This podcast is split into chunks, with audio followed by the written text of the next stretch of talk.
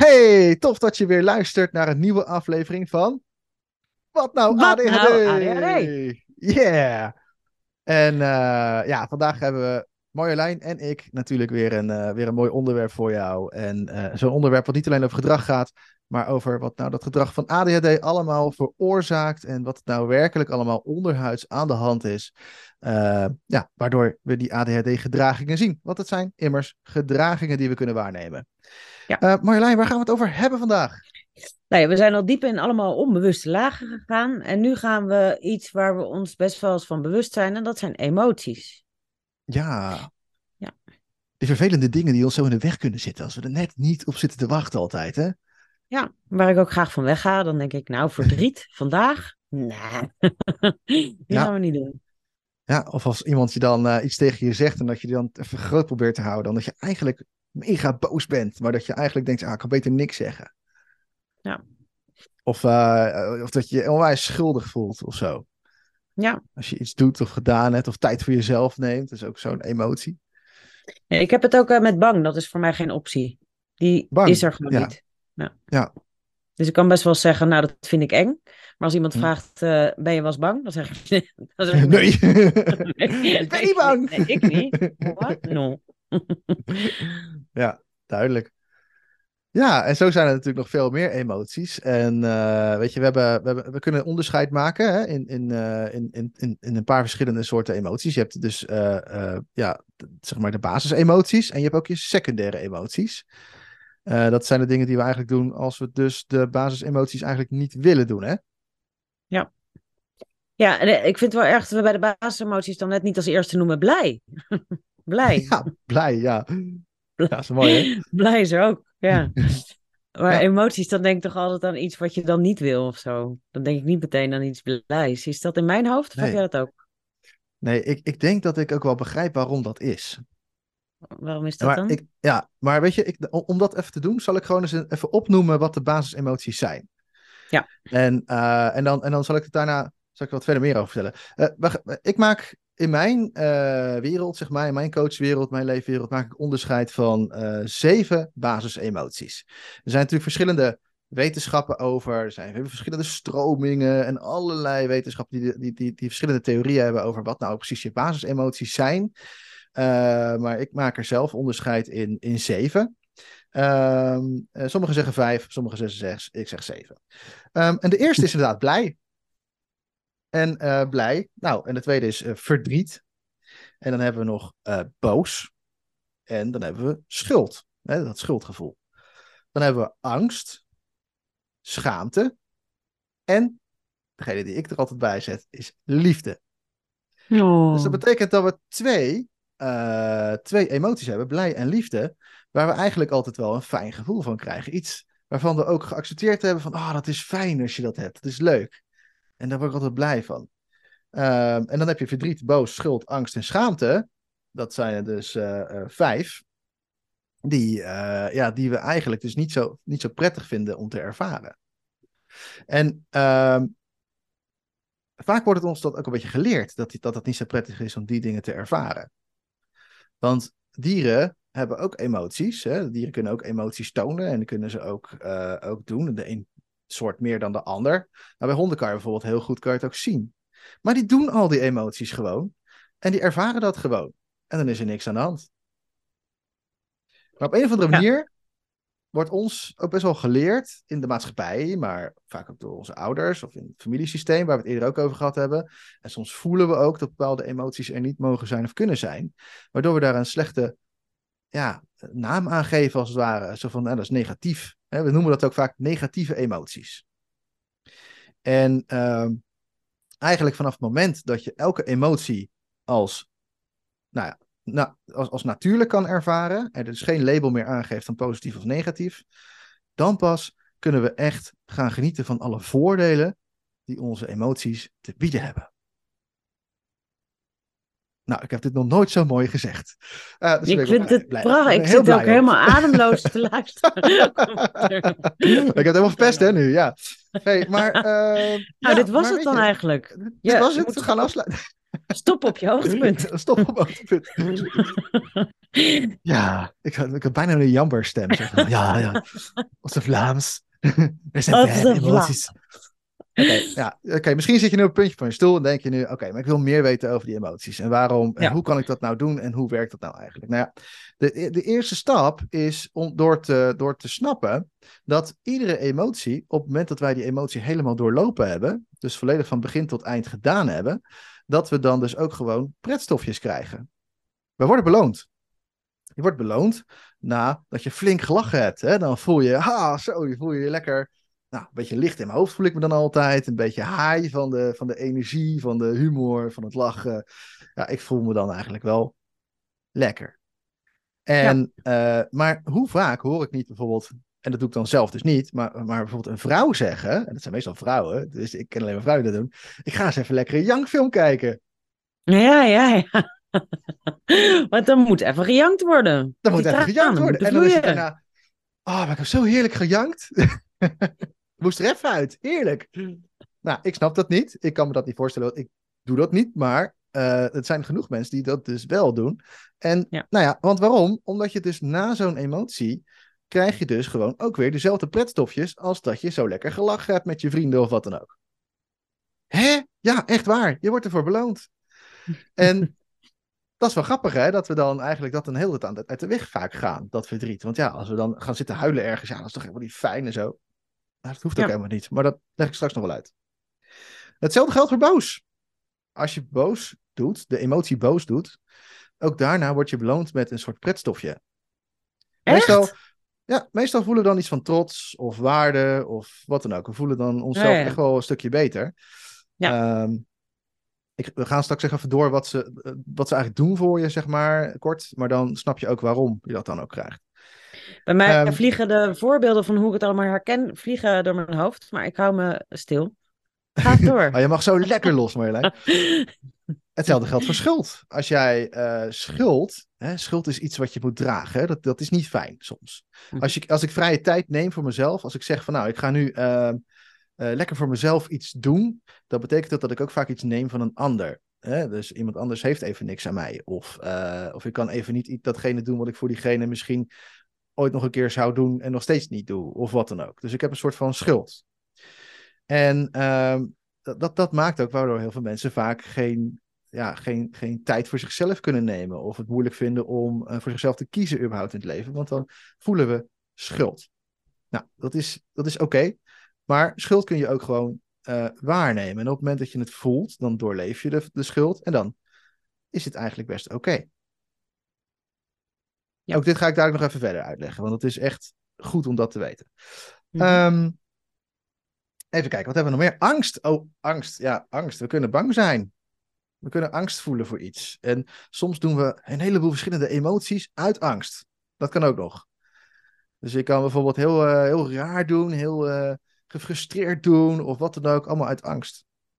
Meestal angst dat de ander bij je weggaat, dat je alleen blijft of eh, ja, dat, eh, dat er iets Je aangeraakt kan er ook wordt. je heel vroeger ooit hebt meegemaakt. nonchalant, nonchalant door gaan doen. Nou, kan me Ja. toch niks schelen. Ja, dan, dan doe je net alsof het anders is. Maar eigenlijk ben je juist bang dat als het je wel wat kan schelen, dat je dan dus weer. Dus het is heel veel angst. Angst is zo primair bij ons. Daar zit echt, eh, ja, het meeste komt voort uit angst. Dan heb je Ja. nog schaamte. Hè? Schaamte is ook weer zo. Zelfs als je angst en schaamte gewoon doorleeft, dan, dan krijg je daarna de pretstofjes die erbij horen. Ehm, en liefde, dat kennen we allemaal natuurlijk. Ik persoonlijk kreeg vroeger geen ehm, pretstofjes van liefde. Weet je waarom niet? Omdat ik, Ik eh, als, ik verliefd, als ik verliefd was, of een meisje leuk vond of wat dan ook, dan zette ik dat helemaal dicht. Want ik was zo bang om gekwetst te worden. En zo bang om mezelf te hechten aan iemand. Dat ik eigenlijk gewoon eh, ja, dat helemaal dicht zette. En dus ook geen emoties eh, daarvan echt ervoer, zeg maar. Dus wat zagen we dan aan jou als je met zo'n meisje in gesprek was? Dat ik vooral heel grappig deed. ja. en dat ik Overleefstijl eh, grappig. Ja, ja, dat was echt mijn overleefstijl. Gewoon heel veel Ja. grapjes maken. En vooral afleiden ook. Het gesprek een andere wending geven. En als het een beetje te diep kwam, woep, zo, vraag stellen over de ander. En een beetje. Ja, zo. ja, dat, dat kon ik heel erg goed. nu de laatste tijd lukt dat, dat niet eens meer zo. En dan word ik nog wel eens, dan denk ik, oeh, oeps. maar ja, dat kan. Ehm, dus je hebt die, die vijf dingen, die verdriet, boos, schuld, angst en schaamte, waar we geleerd hebben van, oh, maar dat zijn emoties die dus blijkbaar niet oké zijn, niet fijn zijn. Maar dat dat niet fijn is, dat hebben we zelf bedacht. Want ons lichaam vindt het wel heel fijn. En de natuur, vindt, eh, de natuur, de natuur is heel normaal dat we dit doen. Ehm, maar ja, omdat we het zoveel dichtzetten, wordt het ook nog eens groter. Als ik steeds maar boos ben en het niet doe, ja, dan, dan ontplof ik op een gegeven moment. Ja, dat loopt op. En als ik Ja. dat maar blijf doen, dan denk ik op een gegeven moment, waarom ontplof ik nou de hele tijd? Ja, ja ik heb vast een, eh, vast bipolair of zo. Of eh, ben- ik heb vast een, eh, een, een, een, een stoornis daarin of zo. Het gaat vast niet lekker. Nou ja, dat, dat komt omdat je heel lang iets hebt dichtgezet. Steeds. Dat is die metafoor van die colafles waar je dan heel hard aan schudt. Ja, En dan de dop eraf draait. zo. Dan moet het er een keer uit, hè? En dan, ja, eh, dan, dan, dan ontplof je gewoon een keer. En iedere emotie heeft ook zo zijn eigen, eh, zijn eigen manier van uiten daarin. Dus hè, als ik boos niet doe, dan boem, dan ontplof ik op een gegeven moment woedend. Ja. Eh, maar goed. En, en nou klinkt het alsof die emoties allemaal heel groot en spannend zijn. Maar als je ze allemaal doet, dan zijn ze eigenlijk vrij klein. Ik was vroeger altijd boos en gefrustreerd. En ik deed het altijd van binnen. Maar uiteindelijk hoefde ik alleen maar nee te zeggen. Hm. Ja, ken je dat? Ja, ik ken het. Ik, ik, heb, ik, heb, eh, de- ik zit me in te houden. Bas. Ga je gang, eh, ga los. Goed luisteren, Marjolein. Tijd. Ik les, les over emoties. Ja, want wat, wat is het nou met mij en met emoties? Ik ben Ja. natuurlijk een ADD'er. ja, En wat doen die? Die doen verdoven. Ja. Dus op alle emoties die je net noemde, dacht ik van, ah ja, daar, daar, daar stop ik altijd zo'n demp, dempdingetje op. Ja. Maar als je dan de boos en de verdriet dempt, dan demp je ook de blij. Dus dan Ja. word je zo'n soort flatliner. Ja. Dat, dat ken ik wel goed. ja dat, dat zeg je mooi. Dan word je een soort flat, flatliner. Dan voel je op een gegeven moment gewoon niks meer. En dat verdoven, dat af- doe ik niet van, Ja. nou, nou ga ik mezelf eens verdoven. Maar dat is, dat is eh, nou, een heel goed gelukt overlevingsmechanisme Ja. bij mij. Ik ken hem ook heel goed. En ik kan hem nog wel eens inzetten op momenten dat ik echt denk van... eh wauw, dat ik overweldigd raak of wat dan ook. En dan vind ik het soms moeilijk om eruit te komen. Ja, ehm, alle emoties die hebben dus zo zijn voordeel. Maar je kunt alleen helaas niet één emotie dichtzetten. Dat gaat niet. Nee. Dat willen we wel graag. Weet je wel, oké, verdriet wil ik niet voelen. Ik wil niet verdrietig zijn. Hè? Vooral mannen hebben daar bijvoorbeeld een ding mee. Ja, weet je, verdriet, kom op, ik ben een man. Ga niet verdriet, verdriet lopen doen over dingen. Ja. Maar verdriet heeft als natuurlijke functie afscheid nemen.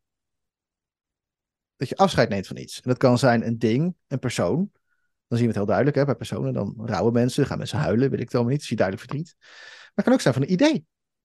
Bijvoorbeeld het idee dat je een 9 haalde voor je toets. En dan vervolgens toch een 5 kreeg. Het idee dat je Ja. iets heel goed kon en toch blijkt dat het niet zo is. Ja, dat doet pijn. Dat is verdriet. Oh, dat afscheid nemen, daar was Marjolein zo goed in, was het toch?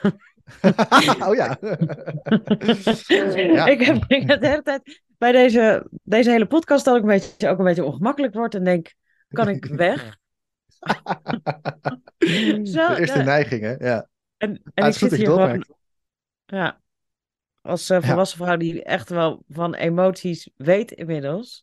Ja. En daar, eh, daar goed naar kijkt en erbij blijft en nou ja, alle volwassen dingen doet. En dan hoor ik je praten en dan voel ik me toch een beetje naar achter gaan van... Ja. Ja, en dit is ook het confronterende eraan. Hè? Dat als je dit soort dingen dan zo hoort, dan kan het best zijn dat je, dat je, dat je overlevingsstrategieën dan in één keer ook weer inkikken, weet je wel. Dus ook de neiging om Ja. weg te gaan is een overlevingsstrategie. Hoeveel Ja. vaak heb je al de neiging gehad om het misschien uit te zetten als je luistert, terwijl je dit zo hoort. Ja. Dat je denkt, oh, dat wordt wel een beetje heftig. Ja, eerder heb je hem. En dat is confronterend. En ja, dat is ook precies waarom we deze podcast doen. Want eigenlijk durft bijna niemand dat. En we zullen daar toch een beetje naartoe gaan moeten. Willen we beter worden met z'n allen. En dan zal je Ja. dat moeten confronteren. Uh, Maar confronteren kan zijn. heel hard er tegen vechten en heel hard aanpakken en heel hard de schouders eronder zetten en gaan. Maar dat is eigenlijk niet wat we bedoelen met confronteren. Confronteren wil eigenlijk zeggen, hey, het gewoon aankijken. Gewoon aankijken. En had, jij zei dat net heel mooi. Uh, je kan ernaast gaan staan, in gaan staan. Hoe, hoe zei je dat? Ja, je kan, je kan dus uh, uh, je erin verliezen. Dus je er echt mee identificeren. Dus dan zit je helemaal in de boos. Dat is zeg maar de rode waas. Of, nou, of in het verdriet dat je echt alleen maar verdriet bent. Um, je kan er van gedissocieerd zijn, ernaast gaan staan, daarin, daarnaast. En daarnaast dan uh, doe je een beetje wat ik doe, hè? een beetje weggaan. Dus de eerste neiging is, uh, kan ik nog weg? Terwijl mijn ratio helemaal niet weg wil uit deze podcast, want ik vind het, veel, vind het veel te leuk. Ik vind het interessant en ik ben helemaal betrokken. Maar mijn lijf zegt, ik voel het ook echt een beetje hier, dat, er, dat ah! wat, wat, onrustig is. Ja. Mijn lijf zegt, wegwezen, dit doen ja. we niet. En je kan dus, wat ik nu aan het doen ben dan, is het containen. Dus je, je blijft erbij. Dus ik voel nu, ja, wat zou ik dan voelen? Ik, ik, ik voel het hier dan een beetje zo heen en weer gaan. Dat kan niemand zien natuurlijk. Het is een podcast, Marlijn. maar dat is van mijn hart naar mijn longen. Zit ik nou de hele tijd te wijzen. Um, en uh, dat je daar dus bij blijft en dan gewoon, ja, nou ja hoe je de, op wat voor manier je dat dan ook doet. Ik ga dan kijken waar het dan zit. En waar ik de pijn voel en hoe dat dan een beetje voelt. Dus dan ga ik eigenlijk mijn lijf een beetje onderzoeken met wat daar gebeurt. En dat is voor mij een manier om erbij te blijven. En dan laat die emotie zich ook een beetje in zijn ware vorm zien. Want soms kon dat als, als angst naar buiten komen, terwijl er eigenlijk verdriet is. Ja. Dat. Dus dat, uh, je kan het pas naar kijken als je ernaast staat eigenlijk, ja. Ja, heel goed. Dus, dus je kan daar op verschillende manieren mee omgaan. En je hoeft er dus niet alleen maar van weg te gaan. Je kan er dus gewoon naar kijken van een afstand. Je kan er uh, helemaal in verliezen. En dat, nou, dat willen we niet. Daar zijn we vaak zo bang voor, hè, dat we ons erin verliezen. Maar er zijn gelukkig nog andere opties. Te gaan staan, maar ook dus inderdaad vooral gewoon ja, ernaar gaan kijken. Van, en, en, dat is dus echt voelen in je lijf. Van oké, maar waar, waar, voel ik dit? Hoe voelt het? Waar zit het in je lijf? Uh, beweegt het? Of staat het stil? Is het warm? Is het koud? Weet je, als je dat soort kleine vraagjes aan jezelf kan stellen over het gevoel wat je hebt, dan blijf je er helemaal bij en dan laat je het gevoel eigenlijk ook gewoon in zijn waarde er zijn. En hoe lang duurt het dan voordat een emotie weer voorbij is, Marjolein? Weet je dat? Ja, nou, uh, geen idee. Ik denk dat het gewoon iets, is wat je waarneemt. En dat eigenlijk het daadwerkelijk ervaren van emotie maar een heel split second is. Maar dat weet ik eigenlijk niet. Nou, er zijn natuurlijk ook weer verschillende cijfers over. Maar uh, wat we, waar ze nu wel redelijk over eens zijn, is dat een emotie niet meer dan anderhalve minuut duurt. Dus als je erbij blijft, dan ben je er met anderhalf minuut vanaf. Wat uh, niet te geloven. Ja, Terwijl je dan... en boos, boos schijnt zelfs maar zeven seconden te zijn, officieel. Wauw. En waarom? Omdat boos uh, is vaak. Uh, boos gaat over nee zeggen. Dus boos gaat over iets wat je niet wil. En wat we niet willen zijn grenzen. Het zijn dingen die we bedenken, die we ooit hebben bedacht. Het gaat over overtuigingen, dingen die in ons hoofd zitten. Waarvan we zeggen: Nou, dat wil ik niet, hier trek ik een grens. Het gaat over principes, dat soort dingen. Uh, dus uh, op het moment dat jij uh, boos bent, dan is het vaak maar zeven seconden dat je echt boos voelt van, van dat er iets gebeurt wat, je niet, wat, wat niet oké is voor jou. En de rest van de tijd dat we boos blijven is eigenlijk meer omdat we vinden, dat is niet oké, dat is niet oké, dat is niet oké, dat kan echt niet, nee, dat is niet oké. dan zijn we ook vaak, denken we dat soort dingen. Ja. Uh, dus dat, dat, dat, daar kunnen we, door dat te beseffen, kunnen we daar ook weer uitstappen van, oh wacht even, ik zit nu in een, een eigen oud stukje. Meestal natuurlijk uit je kindertijd uh, of uit je jonge jaren. Uh, en ja, dan kun, het is fijn om, daar, om dat een beetje te weten. Dan kan je uitstappen soms. Ja. Door even naar jezelf te kijken van een afstandje. Van, hey, wat ben ik daar gaan doen? Word ik hier nou beter van? Of niet? Maar goed, de eerste zeven seconden zijn wel belangrijk. Het is niet zo dat het niet belangrijk is. Ja. Ja, mooi.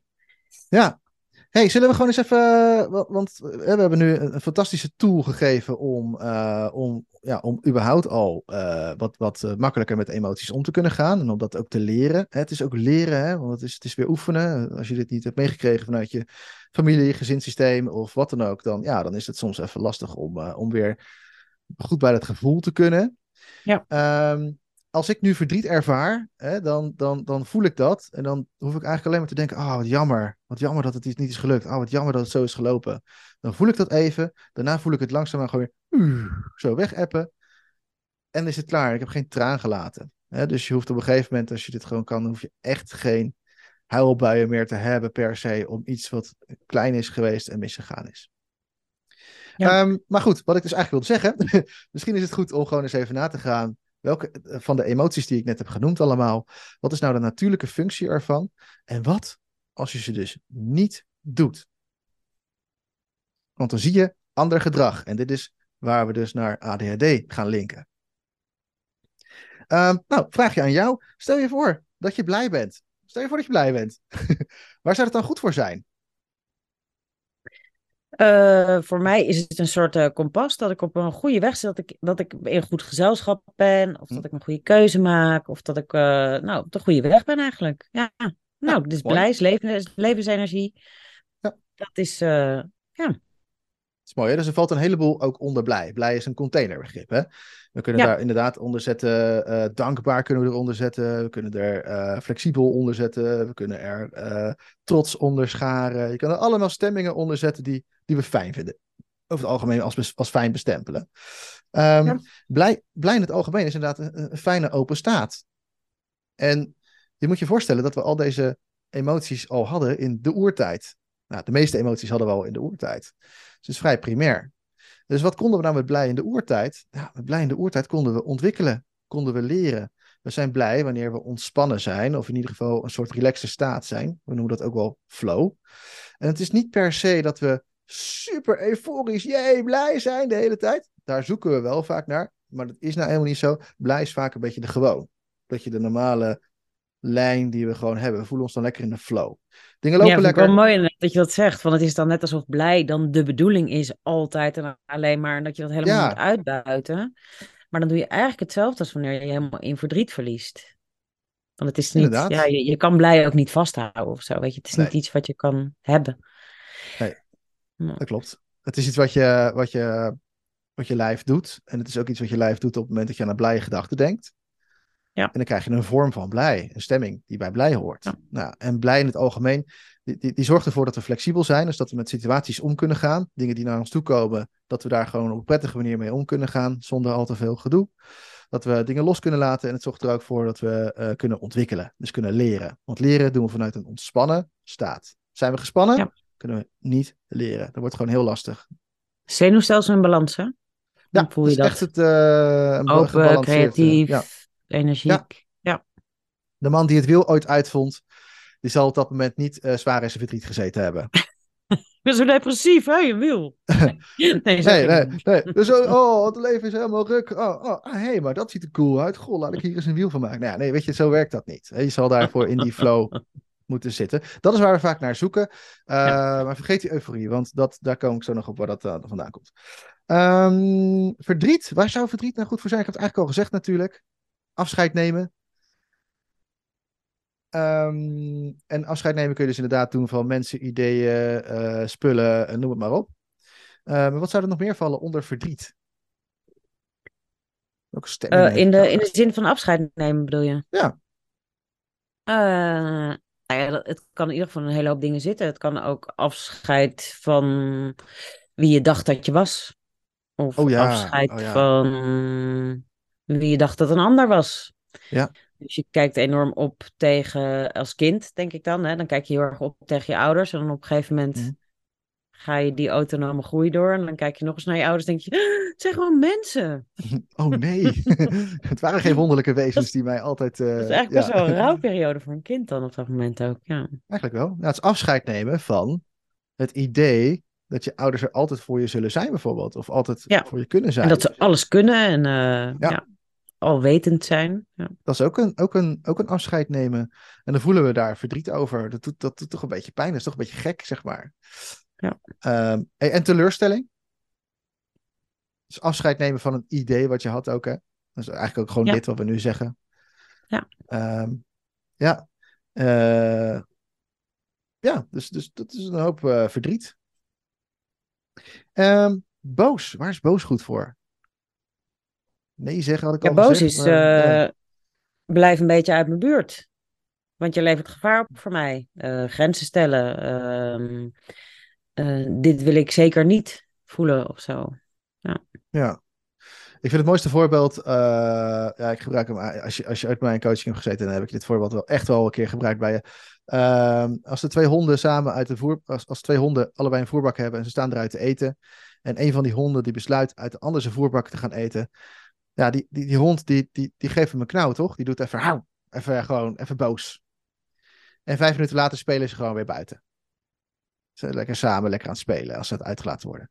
Ehm, dus wat gebeurt er? De, de, komt in zijn zone op dat moment. En, en die hond zegt: Nee, dat is niet oké, dat is van mij. Afblijven. Dus het is gewoon nee.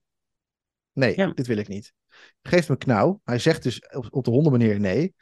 En nou, die andere hond, oké, prima, gaat naar zijn eigen bak. En vervolgens is het klaar. Maar hij heeft dus nee gedaan. Hij heeft zijn boos gedaan. En op het moment dat wij boosheid voelen, dan voelen we eigenlijk alleen maar van binnen zo'n, ja, voor mij is dat altijd zo'n verkrampingje in mijn maag, voel ik eigenlijk altijd. Sommige mensen voelen het in hun buik ook wel. Zo van, ah, dit wil ik eigenlijk niet. Dat is boos. Meer is het niet. Als het meer wordt, ben je er al van voorbij. dat is boos. Ja. En daar is een moment waarop je eigenlijk nee zou willen zeggen. Ja. En of je het natuurlijk doet, is aan jou. Ja. Ehm, maar je kan nee zeggen in, in nee, dat wil ik niet. En heel star je grenzen gaan stellen. Maar je kan ook gewoon zeggen, ah, dat vind ik niet zo fijn. Dat zou ik niet zo willen. Ik zou het liever zo en zo en zo willen. Nee, dezelfde manier. Of tenminste hetzelfde idee. En dan Ja. doe je ook je emotie boos. Vrij simpel. Daarom is die zo kort. Maar een heel klein eh, sensatie. Ja. Ja, dan gaan we naar schuld. Schuld is iets complexer. We gaan nu naar de wat complexere emoties toe.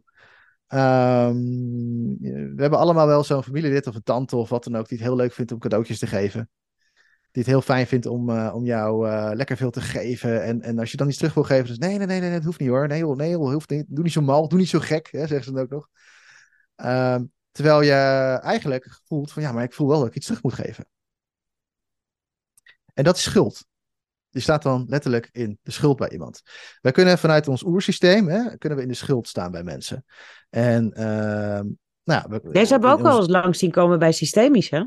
Ja, maar dat zit natuurlijk hartstikke diep in verweven. Ja, ja. Want op het moment dat wij eh, het gevoel hebben dat wij. eh, nou, stel, stel je voor dat je in een, in een clan zit. Je zit in, vroeger in de oertijd, je zit in een dorpje. Heel klein, je, je hebt 30 mensen maximaal en, eh, en daar moet je mee overleven. Het is belangrijk dat je de relaties goed houdt, toch? Ja. Belangrijk. Bedoel, anders word je eruit geschopt en dan ben je gewoon, ja, dan overleef je het niet. Punt. Dan ben je alleen. Je wordt of opgegeten of je hebt geen eten. Een van de twee. Dus je moet samen zijn. En eh, de relaties onderling moeten goed blijven. Dus als, als jij een keer geen eten hebt en, je krijgt een keer van iemand wat te eten, dan verwacht diegene ook dat jij een keer wat te eten teruggeeft. En dat we dat voelen, dat we in die schuld staan, is helemaal oké. Want het is namelijk jouw kompas dat je nog een keer wat te geven hebt. Maar als iemand constant maar geeft, dan zet hij zichzelf eigenlijk in die onschuld, hè, waar we het ook over gehad hebben.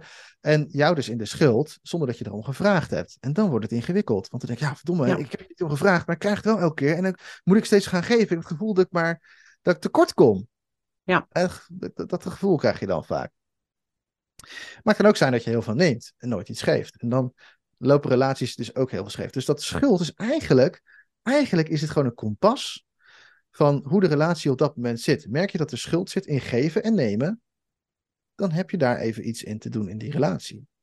Ja. Ik heb tegen zo'n tante een keer gezegd, kappa nou, ik wil niks meer krijgen. Het is genoeg geweest. En uh, ik heb uh, tegen een buurman een keer gezegd van ja, ik vind het goed. De volgende keer mag je mij komen helpen. Ja. Hè? En, en, uh, en als ze dat dan niet deden, ja jammer, ik heb geen zin om, om, om, om steeds maar uh, alleen maar te geven. Dat wil ik Ja. niet. Ik wil ook niet alleen maar nemen. Maar ik was vroeger zo bang om te nemen en in de schuld te staan, dat ik probeerde alles zelf te doen. Ja. Ook weer vanuit angst, hè? Um, ja, dus dat is dat. Um, en dan hebben we nog uh, angst. Angst, hele primaire emotie natuurlijk. Wat doet angst? Wat Marjolein doet met angst of in het algemeen? Ja, wat, oh, oh, ja, wat doe jij met angst? Ja. gewoon, dat is er niet. Nee, dat bestaat gewoon niet. niet. Nee, het, gewoon, het zit gewoon niet in mijn, mijn emotiewaaier. Ja. Even kijken hoor, ik heb boos, verdrietig, blij. Ja, alles. Ja, is wel mooi. Ik zou nu de vraag kunnen stellen van, eh, waar ben je bang voor als je geen angst wil voelen? Eh, dat, dat, dat eh, als ik de angst ook nog voel, Mhm. dan zijn we allemaal bang. En dat kan Hm. niet. Ah. Dus ik moet geen angst hebben, want dan moet iemand geen angst hebben. Want anders dan, Ja. dan gaat het mis. Dat is mijn, eh, iets van een overtuiging vanuit... Het is echt een kindergedachte natuurlijk. Dat, eh, ja, als ik eh, bang ben, dan, ja, dan overleef ik het niet, is het eigenlijk. Ja, dat zit er dan onder, hè? En, waar en ook zo- een gezond deel in zit, denk ik dan. Want het geeft, ja, Ja. het is, als je alleen maar heel bang over straat loopt, dan ehm, trek je ook wel van alles aan, denk ik. Maar goed, nee, dus, wat, wat Ja, dat heb ik met ik ook. angst? Helemaal niks. Ik heb dat helemaal niet. Nee, ik heb er helemaal niks mee. Nee, Vaak waar we denken dat we niks mee hebben, hebben we het meeste mee, hè, jongens? ja, jij niet, nee, natuurlijk. Ik moest Hey, op een gegeven moment bij, bij de trainersopleiding bij Phoenix, moest ik een, moesten we een recept schrijven eh, voor onze eigen paniek. Eh, van waar raak je nou van in paniek? Nou, dus ik had dat dingen denken, nou, even denken. Hè? Ik ging niet voelen, ik ging denken. Nou, Ja, ja, ja. even denken hoor. Wat zou dan een situatie... Ik weet niet eens meer welke situatie ik heb genomen. Was ook niet zo belangrijk kennelijk. En daarna moest je dus eh, met het recept voor paniek... moest je met de ander gaan zitten. En dan moest je de ander in paniek gaan brengen. Nou, en ik dacht, nou, dat recept voor paniek... Ja, ik word er toch niet zo bang van, weet je. Ik, ja, eitje is dat voor mij. Dus ik ging zitten met eh, een van mijn eh medecursisten. En eh, ik ging dus proberen om hem in paniek te, te maken. En ik raakte volledig in paniek. Ja. Toen ik hem in paniek moest gaan maken. Ja. Dus mijn angst zit echt op dat een ander in paniek schiet. Ja. Of dat ik dat veroorzaak dat een ander angst heeft. Dus dat heb ik met angst. Dus dan ga je het uit de weg. Interessant hè? Ja. Ja, heel interessant. En goed dat je het weet van jezelf, want dat maakt natuurlijk wel een heel wereld van verschil. Daar hebben we het straks nog wel even over. ja, wil ik daar nog diepgaand over praten? Nee. ja, dan krijg je zo bij je podcast zit. Ehm, Af en toe even aanraken, even kijken. Even, even zo prikken. Eh, Oké, oké, oké. Dus, Onze eh, eerste ontmoeting ging ook over angst, Bas. Dat was wel grappig. Ja, ik weet, maar ik heb zelf ook iets met angst. Ik heb zelf, eh, vroeger vond ik namelijk ook dat ik niet bang mocht zijn. Weet je, ik Ja. vond dat ik een stoere man moest zijn. Ik vond dat ik altijd stoer, sterk en dapper moest zijn. Want eh, eh, mannen die eh, huilden of bang waren, die waren zwak. Dat is absoluut niet waar, maar dat is wel een beetje wat ik heb meegekregen. Vanuit mijn gezinssysteem, vanuit familie, vanuit mijn voorbeelden die ik heb gehad altijd. Nou noem maar op. Er zijn allerlei redenen waarom ik de overtuiging had dat dat zo was. Maar als andere mensen het deden, vond ik dat helemaal prima en oké. Maar ik mocht het niet. Gek hè? Die kronkel zat er gewoon in. Nou ja, dus eh, dat, eh, dat zorgde ervoor dat ik dus niet bang eh, mocht zijn. En ik deed altijd van alles. Hè. Ik ging altijd hele. Want ik voelde namelijk ook bijna niks. Dus ik ging allemaal adrenalineachtige dingetjes doen om een beetje wat te voelen. Dus ik ging stoere dingen doen. hard rijden. crossen. wat ging nog meer doen? Nou, er moest ook nog bungee jumped worden. Er moesten allemaal coole, epische dingen moesten er dan gebeuren. Ah, dat heb ik ook wel gedaan, inderdaad. Ja. Ja, om, om maar wat te voelen. Hè? Dat is eigenlijk gewoon een, een coping om, om toch een beetje te voelen dat je leeft eigenlijk. Hè? Ik deed dan met parachutespringen en zo. Motorrijden deed ik dan niet. Maar eh, ja. Super vet. Ja, heb ik ook een keer gedaan. Echt heel tof. Eh, dus dat soort dingen. En ja, zodra er dan, een- weet je, maar je ra- raakt dan ook een beetje verwend, want alles is dan super episch en cool. Dus op het moment dat je dan een keer iets wat normaal gesproken heel leuk zou zijn gaat doen, waarvan je denkt van ja, maar dat is helemaal niet episch of cool, daar ga ik geen adrenaline van krijgen. Dan, ah, saai, nee, geen zin in. Maar goed, eh, dat terzijde. Ehm wat gebeurde er bij mij? Ik ging dus steeds door mijn angst heen, want ik heb dus eigenlijk een beetje hoogtevrees. Nou ja, nee, ik heb geen hoogtevrees. Het werkt mij een beetje, in mijn gezinssysteem gaat dat een beetje, of in mijn familiesysteem loopt dat een beetje door, die hoogtevrees. Want ik weet nog heel goed dat ik als kind namelijk ooit een keer in een, eh, grote stad was met mijn familie. En dat ik zo keek naar een hele hoge kerktoren en dacht, ah, vet, daar wil ik inklimmen. Hè? Zoals je dat als kind zo, zo, zo eh, enthousiast kan denken. En dat, en, dat er, en dat er vervolgens door, door mijn oma gelijk geroepen werd, oh, dat is wel hoog hoor. Dat is alleen, Ah. alleen zo'n zinnetje. En, en dat zij verder niks, en zij bedoelde daar verder niks mee. Zij, ja, tuurlijk, het was haar eigen angst. Dat zij heeft hoogtevrees. Maar daardoor ging er maar wel een zaadje planten ah, dus kennelijk kan dat ook gevaarlijk zijn. Maar, weet je, dat zaadje zat er. Dus ik s- ging angst voelen voor hoogtes. En op een gegeven moment dacht ik, van, ja, maar hey, fuck it, ik ga die, ik ga die Euromast op. En hey, eh, ik ga wel afzeilen van die hoge berg. En hey, ik ga wel dit doen. Ik ga al die heftige dingen doen die veel met hoogte te maken hebben. Acht, acht banen, eh, Ja, dat ja, soort dingen ja, allemaal.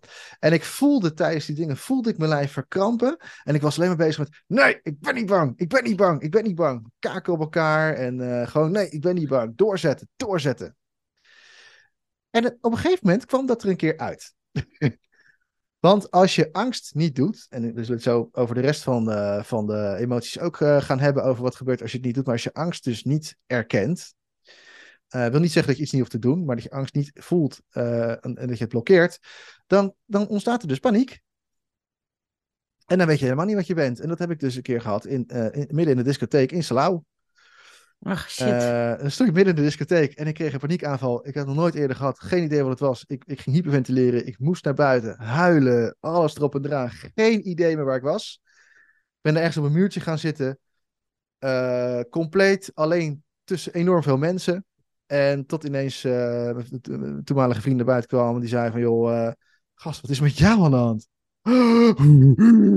Nou, was een behoorlijke, behoorlijke paniekaanval. Maar dat gebeurt dus op het moment dat je angst steeds maar ja, overwint, noemen we dat. Ehm, terwijl je eigenlijk gewoon best mag erkennen dat je angst voelt voor dingen, want je bent niet je angst.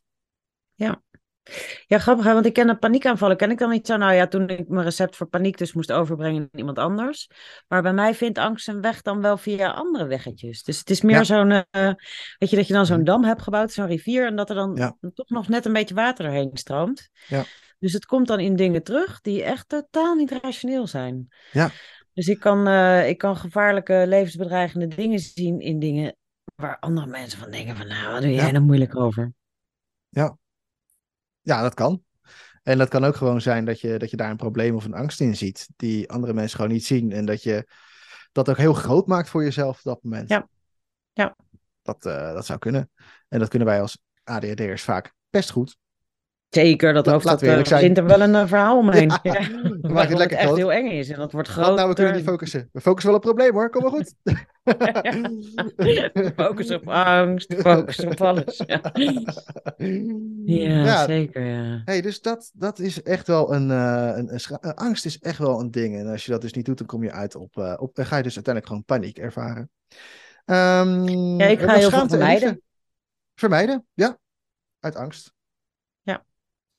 Schaamte en liefde. Eh, schaamte en liefde. Ja, schaamte is ook weer zo'n emotie uit, eh, uit eh, de oertijd, om het zo maar te zeggen. En Toen begonnen we al een beetje onze prefrontale cortex, ons bewuste brein, begonnen we al een beetje te, te, ja, te, te, een beetje te ontwikkelen, zeg maar. En, en daar komt het eigenlijk ook een beetje vandaan, hè? want eh, het gaat ook echt over een bewustzijnsdingetje. Eh, kinderen, die hebben eigenlijk nog maar weinig schaamte. Die schamen zich niet zoveel. Ehm, eh, en, en op het moment dat we gaan puberen, gaan we ons ineens overal voor schamen. Eh, want dan wordt die prefrontale cortex die gaat dan eh, steeds aan en dan weer uit en dan weer aan en dan weer uit en dan weer aan en dan weer uit. Totdat je ongeveer, nou, weet ik veel, ze- 18 bent of zo, 17, 18 en dan blijft die aan. En dat ding is pas uitontwikkeld op je 27ste ongeveer. Dus dat heeft een hele lange ontwikkeltijd, die prefrontale cortex, dat bewuste brein. En eh, daar zit schaamte in verweven. En schaamte is eigenlijk bedoeld om, om bij de groep te mogen horen, om bij de groep te mogen blijven. Dus als je schaamte voelt, dan heb je het gevoel dat je niet helemaal bij de groep hoort. Ja. Ehm, een mooi voorbeeld vind ik toch ook weer honden. Eh, honden zijn natuurlijk een roedeldier, ook een groepsdier, net als mensen. Dus die, die hebben dat ook. En als een hond zich schaamt, als ze iets stouts gedaan hebben, dan zeggen we: eh Vicky, ga maar in je mand. En dan zie je ze zo liggen, zo met hun pootjes onder hun kin. En dan kijken ze met van die puppy-oogjes. En dan gaan ze zo misschien een beetje huilen. Zo. Net zolang totdat je zegt: Oké, kom maar weer terug. Eigenlijk zeg je dan: Nou, kom maar weer terug in de groep. Het is goed. Ja. ja, honden kunnen dat goed laten zien, ja. Ja, die laten dat gewoon helemaal zonder gêne zien. En dat, eh, Ja, bij dat ons mag de hond normaal niet naar boven. In ieder geval van mij niet, zeg maar. Maar mijn dochter neemt er dan mee naar boven, want die vindt het gezellig als ze bij haar op de kamer ligt. Ja. En dan altijd als ik er ben, dan sluipt ze echt zo de trap op. Dan zeg ik tegen het is goed hoor, maar dan kijkt ze nog een keer Ja. op. En dan durft ze bijna niet naar boven te lopen. Ja. Ja, ja. Ja, ja dat, eh, is onze primaire schaamteangst, ja. Daar niet bij Ja. horen. En het is natuurlijk ook weer een vorm van angst, hè, want we willen, want anders, ja, het is, angst is bescherming, dus daarmee beschermen we ons ook. Uh, maar dat is wat schaamte eigenlijk doet, zeg maar. Ja. Ja, um, en dan hebben we nog liefde. En liefde is eigenlijk gewoon ja, een van de, ik vind het menselijk mooiste emoties. Uh, ook al deed ik hem zelf nooit. Um, en, en liefde was, is eigenlijk uh, niet verliefdheid. Ja, want we hebben verliefdheid, we kunnen het vaak mee verwarren. Maar verliefdheid heeft toch wel meer met hormonen te maken. Um, uh, en, maar echt liefde, dan heb ik het over naaste liefde. liefde voor je vak. je kan het ook passie noemen. Je kan het ook nou ja, gewoon dat je van iemand houdt. Hè? Dat, dat is liefde. En dat zorgt ervoor dat we voor elkaar blijven zorgen. Een hele belangrijke om je soort in stand te houden. Ja. Natuurlijk gezien. Als iemand in de clan ziek is, dat je voor diegene zorgt dat hij weer beter kan worden. Want dan heb je een clan, clan, uh, clan member, wou ik zeggen, een clanlid meer. Eh, als je verliest, dan is je clan kleiner, heb je, is je overlevingskans kleiner. En de kans om, uh, ja, hoe zeg je dat? Om te overleven zo. Dus het is liefde, zorg ervoor. Mooi. Het is ja. ook mooi dat je dan liefde zegt waar je zo'n lichtstraaltje zit, hè? Ik heb hier een, een lichtstraaltje boven jou. Ja, ik zit hier natuurlijk in zo'n gek hokje in Zweden en ik heb hier een, een, licht, een lampje opgehangen en het hangt niet op de meest ideale locatie voor een camera. man. ja, er transformator. Het is gebeurd. Ah, ja, verlichting. Hmm. Was het maar zo. Misschien komt het ooit nog. Weet het niet. Ik denk niet dat het er beter van wordt trouwens. Maar... Nee.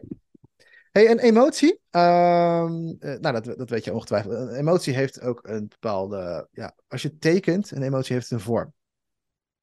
Welke, welke vorm heeft. Hoe ziet een emotie eruit? Nee, ik heb nooit een beeld gehad bij emoties eigenlijk. Nee, gek hè? Dat, dat hebben we eigenlijk nooit hè. Maar vaak is het zo lekker om daar een visueel plaatje bij te hebben. Omdat we dan veel makkelijker... Ja, wel maar blij hè. Dus bij de positieve stroomt het bij mij. is zo'n soort kabbelend riviertje. Oh, ja. Maar andere... Nou. eigenlijk, nou, een emotie is gewoon een golfje. Stel je voor dat ik hier een lijn trek zo, in de lucht zo, een lijn. En ik zou er een, uh, een golfje op tekenen en zo. Dan zou dat golfje zomaar boos of verdriet kunnen zijn. Of, uh, of uh, schuld of angst. Of, het kan van alles zijn. Het is een golfje.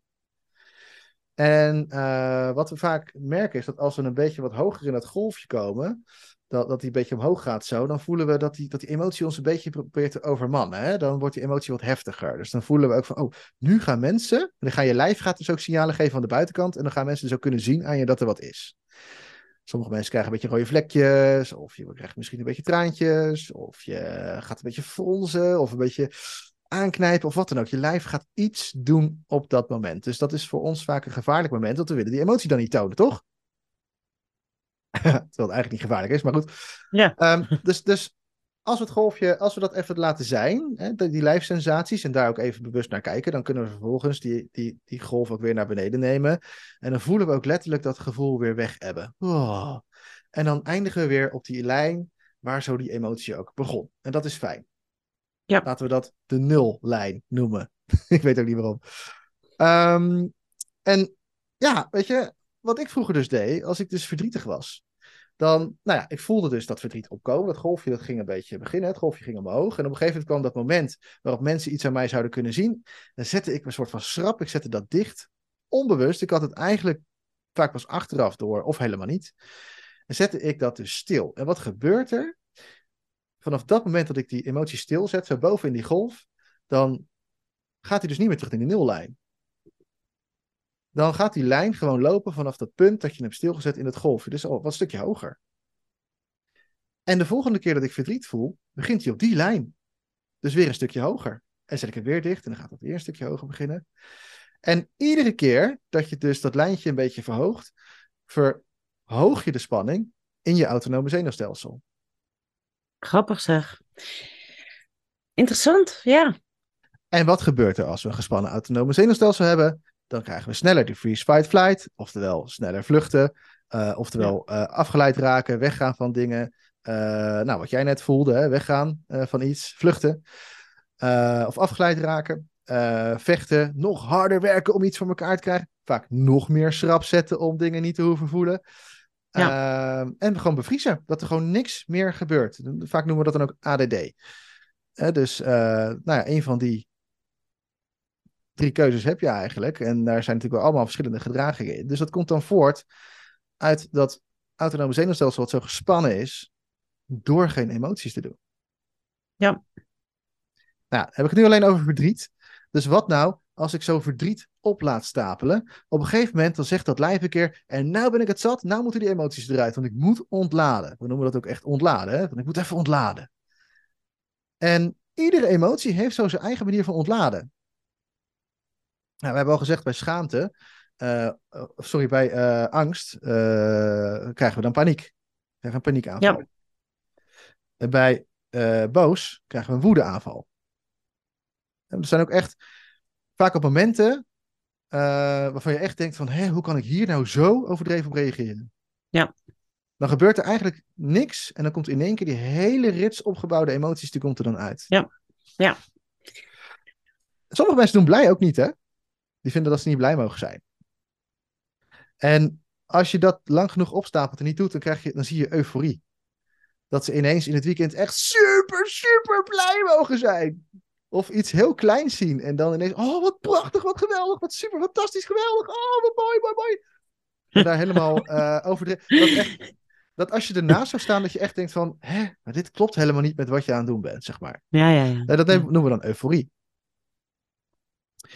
Bij verdriet, en dit gaat misschien nog wel een eye-opener zijn voor veel mensen. Als je verdriet dus niet doet en je bouwt dat op, dan ga je zien depressie. Dus dan ga je zien depressie. Op het moment dat je verdriet hebt en je gaat het steeds niet doen, of je gaat het niet ervaren, niet voelen, je gaat er van weg, je sluit jezelf ervan af.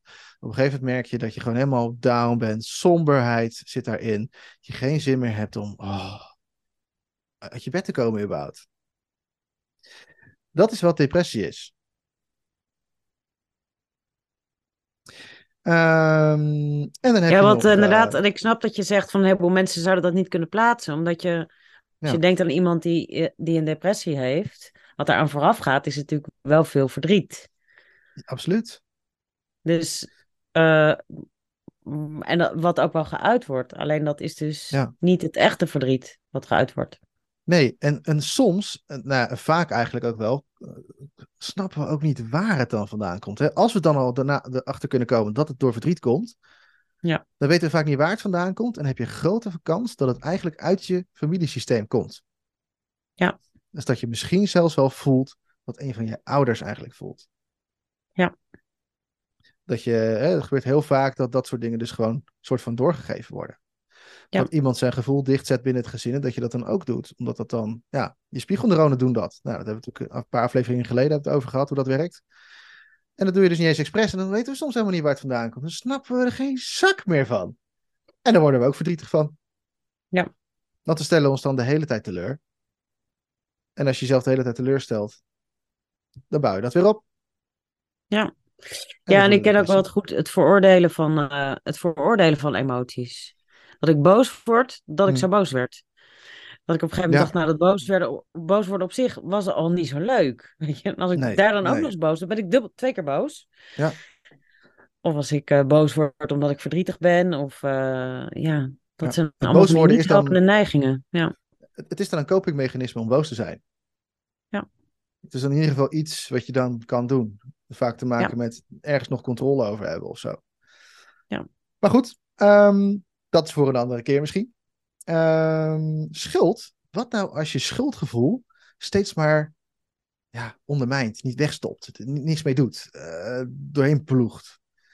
Ehm, dan, wat je dan ziet is, eh, ga je pleasen. Mensen gaan dan pleasen. Pleasen wil zeggen ja zeggen waar je nee bedoelt. Dus eigenlijk zit je midden in een taak, vraagt iemand iets aan je, zeg ja is goed hoor, doe ik wel. En dan ga je dat vervolgens doen. Terwijl je eigenlijk nee had willen zeggen. Dus je gaat dan ook nog eens vaak boos aanraken. Hè? Eh, want boos doe je dan niet, want je zegt geen nee. En waardoor vaak mensen dan ja zeggen en dan een beetje bozig zijn dat ze dat dan weer tussendoor moeten doen. ja, ja. Ken je dat? Ja, ja, ik, zeker. ben er ook, ik ben echt een meester in. Ik kan dat heel goed. Ja, pleasen was voor mij ook altijd een goede, goed overleefmechanisme. Dat heeft kennelijk erg, Ja. ergens heel goed gewerkt. Ja. Ja, mijn eerste neiging is altijd van als, eh, als, als, de ander, als de ander het maar goed heeft, of als de ander Hm. maar denkt dat ik vind dat hij het goed moet hebben. Of zij. Ja. Dus het is, eh, dat is echt ook nog een complex mechanisme, is dat. Een heel complex mechanisme. Dan zie je ook dat, dat die emoties ook invloed hebben op elkaar. Dat ze Ja. dus niet losstaan van zichzelf, want dat ze elkaar beïnvloeden. Want als ik dus inderdaad aan het pleasen ben, en ik heb het steeds maar niet door, maar ik ben er wel steeds boos over. En dan ben ik boos op degene die mij iets vraagt. Maar eigenlijk, stiekem ben ik boos op mezelf dat ik het doe. Ja, en als ik dan. Ja. Ik heb Ja, zo'n zo. eh, zo'n mooie emotiewiel, waar je dus de primaire emoties hebt. Ja. En dan vervolgens de secundaire uiting daarvan. En als jij dan boos. Zien we boos aan jou van door afwezig zijn, door sarcasme, door geïrriteerdheid, door sceptisch doen. Dat zijn allemaal van die dingen die je dan laat zien als je hem niet uit of zo.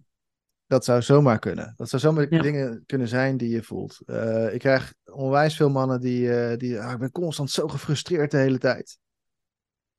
En wat er dan gebeurt is, je associeert jezelf met het gevoel. Ik ben ge- gefrustreerd. Eh, en dan wordt het wel heel lastig, want dan kan je er eigenlijk niet meer lekker uitstappen, hè? omdat je er dan zo in zit, zeg maar. Ja.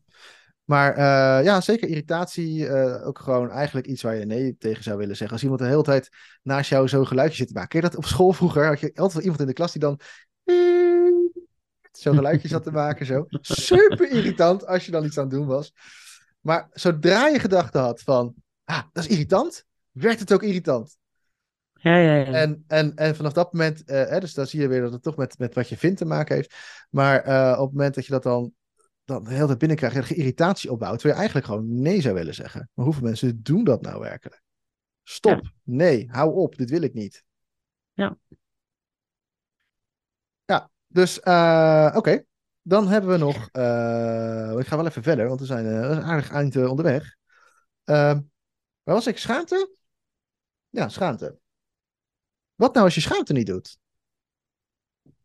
Als je niet doorhebt dat je jezelf schaamt, dat je steeds maar schaamt voor dingen, dingen die je doet, dingen die je zegt, dingen die je, die je hebt geleerd waarvoor je jezelf moest schamen. En, en, en dat dan maar niet, ja, als je dat nou maar niet doorleeft, als je dat niet voelt dat je jezelf schaamt, je zet jezelf ervoor dicht. Wat kun je dan zien? Ja, ik, eh, ik, ik zou eh, denken dat iemand zich dan enorm gaat verstoppen. Maar Ja, dat, dat, dat, precies dat. Ja. Ja. Als je jezelf gaat verstoppen, dan, eh, ja, dan zie je dus iemand eigenlijk ook niet meer. Je kan jezelf verstoppen in bed, je kan jezelf verstoppen Ja. achter een muurtje waar niemand je ziet, je kan jezelf verstoppen, maar je kan jezelf ook verstoppen door bijvoorbeeld gewoon een fout die je hebt gemaakt, snel te gaan lopen verbeteren, zodat iemand anders het niet gaat zien. Dan verstop je je Ja. fouten. Ja. Of jezelf verstoppen onder een dikke laag make-up. Ja. Of eh, je, je echte zelf verstoppen door ja, een, een, een eh, weet ik veel, een, een, een heel ander karakter aan te gaan nemen. Ja. Ja. Jim Carrey, die eh, acteur, die heeft daar ooit een keer, eh, is die daar, heeft die daar, die heeft er veel uitspraken over gedaan ook. Want die was op een gegeven moment was hij wel klaar mee met Jim Carrey de acteur zijn. En nu zie je heel duidelijk het verschil tussen, eh, hè, want hij, is- hij, hij zet het nu in als een soort rol, maar vroeger deed hij altijd zo, want dat was zijn, hoe hij dacht dat hij moest zijn. Ja. En, en grote koping natuurlijk. Ja. Wat ook al heel goed Ja, ik ken dat verstoppertje. Ik heb er een, ik heb er een eh, training over gemaakt bij met, voor mijn trainersexamen. Over Echt waar? verstoppertje. Wie niet Ah, weg ja. is, is gezien, heet de training. Komt ooit Oh, nog in mooi, de wereld. Oh, vet. Maar... Ja, misschien en eh, ja, dat, dat, dat ken ik echt heel goed. En voor mij was de, de gang naar het trainerschap was ook van, nou ja, ik, ik wil iets doen met zichtbaarheid. Hm. Want op een gegeven moment heb je dan allemaal stukken doorgewerkt. En dan denk je, nou, schaamte, weet je, nee, oké, nou dat heb ik dan, of dat heb ik dan gehad. Ja. Dat eh, heb ik niet meer zo nodig. Maar het besluit nemen dat je dat dan niet meer zo nodig hebt, om dat te negeren, Dat is dat niet, nog niet genoeg. Want je hele systeem staat nog steeds op, eh, we gaan verstoppen bij schaamte. Dat is Dus, ook zo. ja. Je lijf Dus daar kan ik er nou oude allemaal makkelijk over praten en het allemaal maar laten zien en denken van, nou, ik heb niks te verbergen en ik verstop me niet meer. Maar ondertussen gebeurt er toch nog ook iets anders. Ja. En het is ook logisch, want wij mensen zijn gewired om bepaalde dingen van onszelf te verstoppen. En ik Ja. ga ook niet bij ik ga ook in deze podcast niet allemaal dingen vertellen die ik niet wil vertellen. Nee, die hou ik voor me. Ja. Ehm, ik, ik, vertel dingen ook wel eens eh, tegen andere mensen een, een, beetje mooier dan ze zijn, omdat ik me eigenlijk een beetje ervoor schaam. Of Ja. ik heb ook wel eens het moment dat ik denk van, eh, ah fuck, dit, dit, dit ga ik echt niet laten zien aan iemand. Er gaat er echt wat van vinden. Dat vind ik echt niet oké. Dat wil ik echt niet. Ja, Dat, is grappig, hè? Want ik, ik, denk dat, ik denk dat mensen in deze podcast juist denken van... Jeetje, die zeggen ook gewoon maar alles. Dat ze dat durven. Ja, maar ja, we Dus zijn er inmiddels wel gewend. maar er is nog geen perfectie. Nee. Nee, en dat bestaat ook niet. Want weet je, Nee. eh, op het moment, weet je, als ik nu, ik woon nu in Zweden. En, eh, en, oh, nou, dit is echt een mooi voorbeeld van mij persoonlijk, eh, over schaamte. Ik, ik woon nu net in Zweden. Ik woon hier nu 11 weken. Als je dit luistert, misschien wel 12. Eh, nee, ik loop eentje achter. 13 weken in Zweden. Ehm, en ik wil heel graag, wil ik eigenlijk, ijshockeyen. Dat lijkt me super vet. Er zit hier echt een eh ijshockey-arena met, met een leuk oude mannenteam waar ik dan ook bij mag. Daar, daar kan ik dan in meedoen. En, en ik mag ook meedoen. Ik ben al door twee mensen gevraagd. En, eh, maar iedere keer komt het er wel zo op neer dat ik dan steeds alleen heen moet.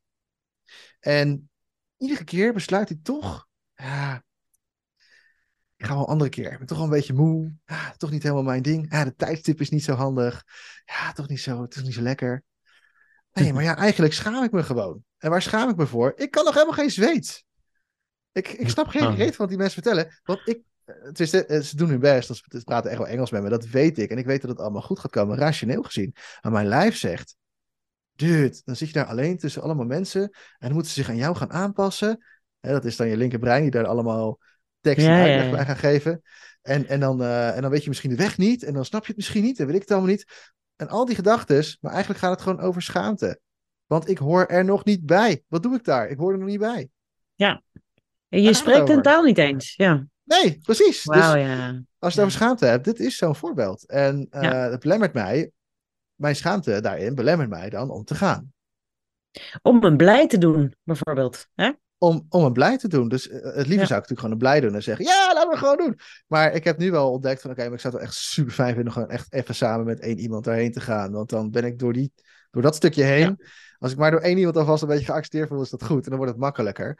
Maar ja, Ja. in Nederland zou ik dat echt niet hebben. Dan zou ik gewoon zeggen, joh, dit doe ik graag gewoon. Ik zie het wel. Ja. Dus er zit gewoon een heel, heel ander stuk op. En, en ja, dit is ook wat schaamte is.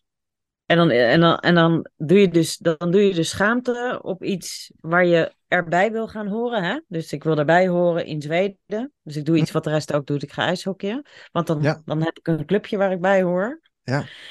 En dan saboteert je schaamte dus juist wat je zo Je graag vooruitgang. Ja. Ja. Ja. Ja. Ja, we maken er een mooie wan, wan, janboel van als mensen. Als mensen, ja. Ja, ik ga de laatste We tikken, noemen. de, we tikken Eh, het uur aan, Bas. We tikken het uur bijna aan. Ja, nog twee minuten. Ik heb net de tijd eh, echt goed in de gaten gehouden. Eh, liefde. Liefde. Wat nou als je liefde Ja. niet kan doen? En liefde kun je natuurlijk geven en je kunt liefde ontvangen. Maar als je niks met liefde doet, dan, eh, ja, dan wordt het toch wel lastig. Ehm, en ehm, nou, dat kan bijvoorbeeld ook zijn als je geen liefde krijgt. Dat kan ook zijn als je geen liefde wil geven of wat dan ook. Ehm, dat zorgt voor bezitterigheid. Gewoon bezitterigheid. We allemaal, kennen allemaal eens iemand die dan, waarbij je gisteren op visite bent geweest en dan zegt, nee, je bent er nooit, je komt nooit langs. Nou, dat is bezitterigheid. Of, eh, nou, wat je ook kan zien is bezitterigheid in ehm, iemand die dan bijvoorbeeld eh, al gelijk eh, 26 afspraken met jou wil plannen. Om zeker te weten dat je diegene gaat zien. Of eh, nou, dat je daarmee iets gaat doen. Ja. Eh, maar het kan ook met spullen zijn. Eh, dat je gewoon gaat, spullen gaat verzamelen. Constant, eh, maar dat gaat bezitten. Letterlijk dingen bezitten. Ja, jeetje. Als, dus als je liefde geen ruimte geeft, dan ga je het dus vastpakken in welke vorm je het maar kan vinden. Van dan is dit van mij. Dan moet het, eh, Ja. dan moet het van buiten komen. Ja. Ja. Oh, jaloezie ga je zien. Ja.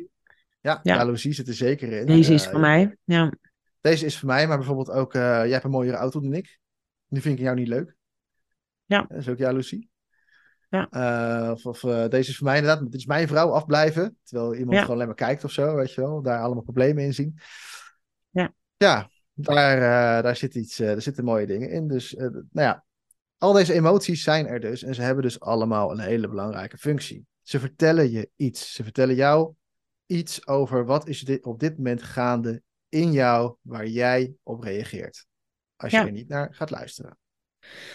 Ja. En, dan, Ehm, eh, en dat, eh, dat kan je waarnemen als je erbij blijft. Ja. Dus ik als, heb eh, als nog een mooi voorbeeld. Als ik, ja, als ik nu nog mijn natuurlijke neiging van ervan weggaan zou volgen, dan zou ik dat niet kunnen waarnemen. Dan zou ik niet kunnen, eh, niet zoveel richting kunnen voelen in mijn leven als dat ik nu voel. Nee. Dus erbij blijven, ook al doe je nog steeds wel andere dingen in je eerste neiging. Nou, punt. Ja. Ja, Heb nou ik ja, hem rond gemaakt? Nee, maakt niet uit. nee, Vertel. ik zal nog een laatste voorbeeld geven over hoe ik nu wel hoge torens beklim. Mhm. Want ik heb natuurlijk die, die angst, hè, dat ik. eh, wat ik dus doe, is ik zorg dat ik op mijn eigen tempo kan lopen. Ik weet, ik ga een hoge toren beklimmen en ik heb hoogtevrees. En ik weet, mijn hele lijf reageert op het moment dat ik naar boven ga lopen. En het eerste wat ik doe, is ik ga mijn lijf voelen. Ik ben bijna 100% geassocieerd in mijn eigen lijf. Misschien heb ik een kind aan mijn hand, eh, maar ik loop op mijn eigen tempo. En dan voel ik, naarmate ik elke tree omhoog loop, voel ik mijn knieën knikken. Ik voel me, mijn maag zakken. Ik voel mijn buik draaien. Ik voel mezelf zo, ja, niet lekker worden en wat dan ook. En ik blijf het ervaren. Ik blijf het voelen, voelen, voelen, voelen. Ik blijf het waarnemen in mijn lijf. Vervolgens loop ik door totdat ik denk, oké, nu wordt het mij te heftig. Dan blijf ik het waarnemen.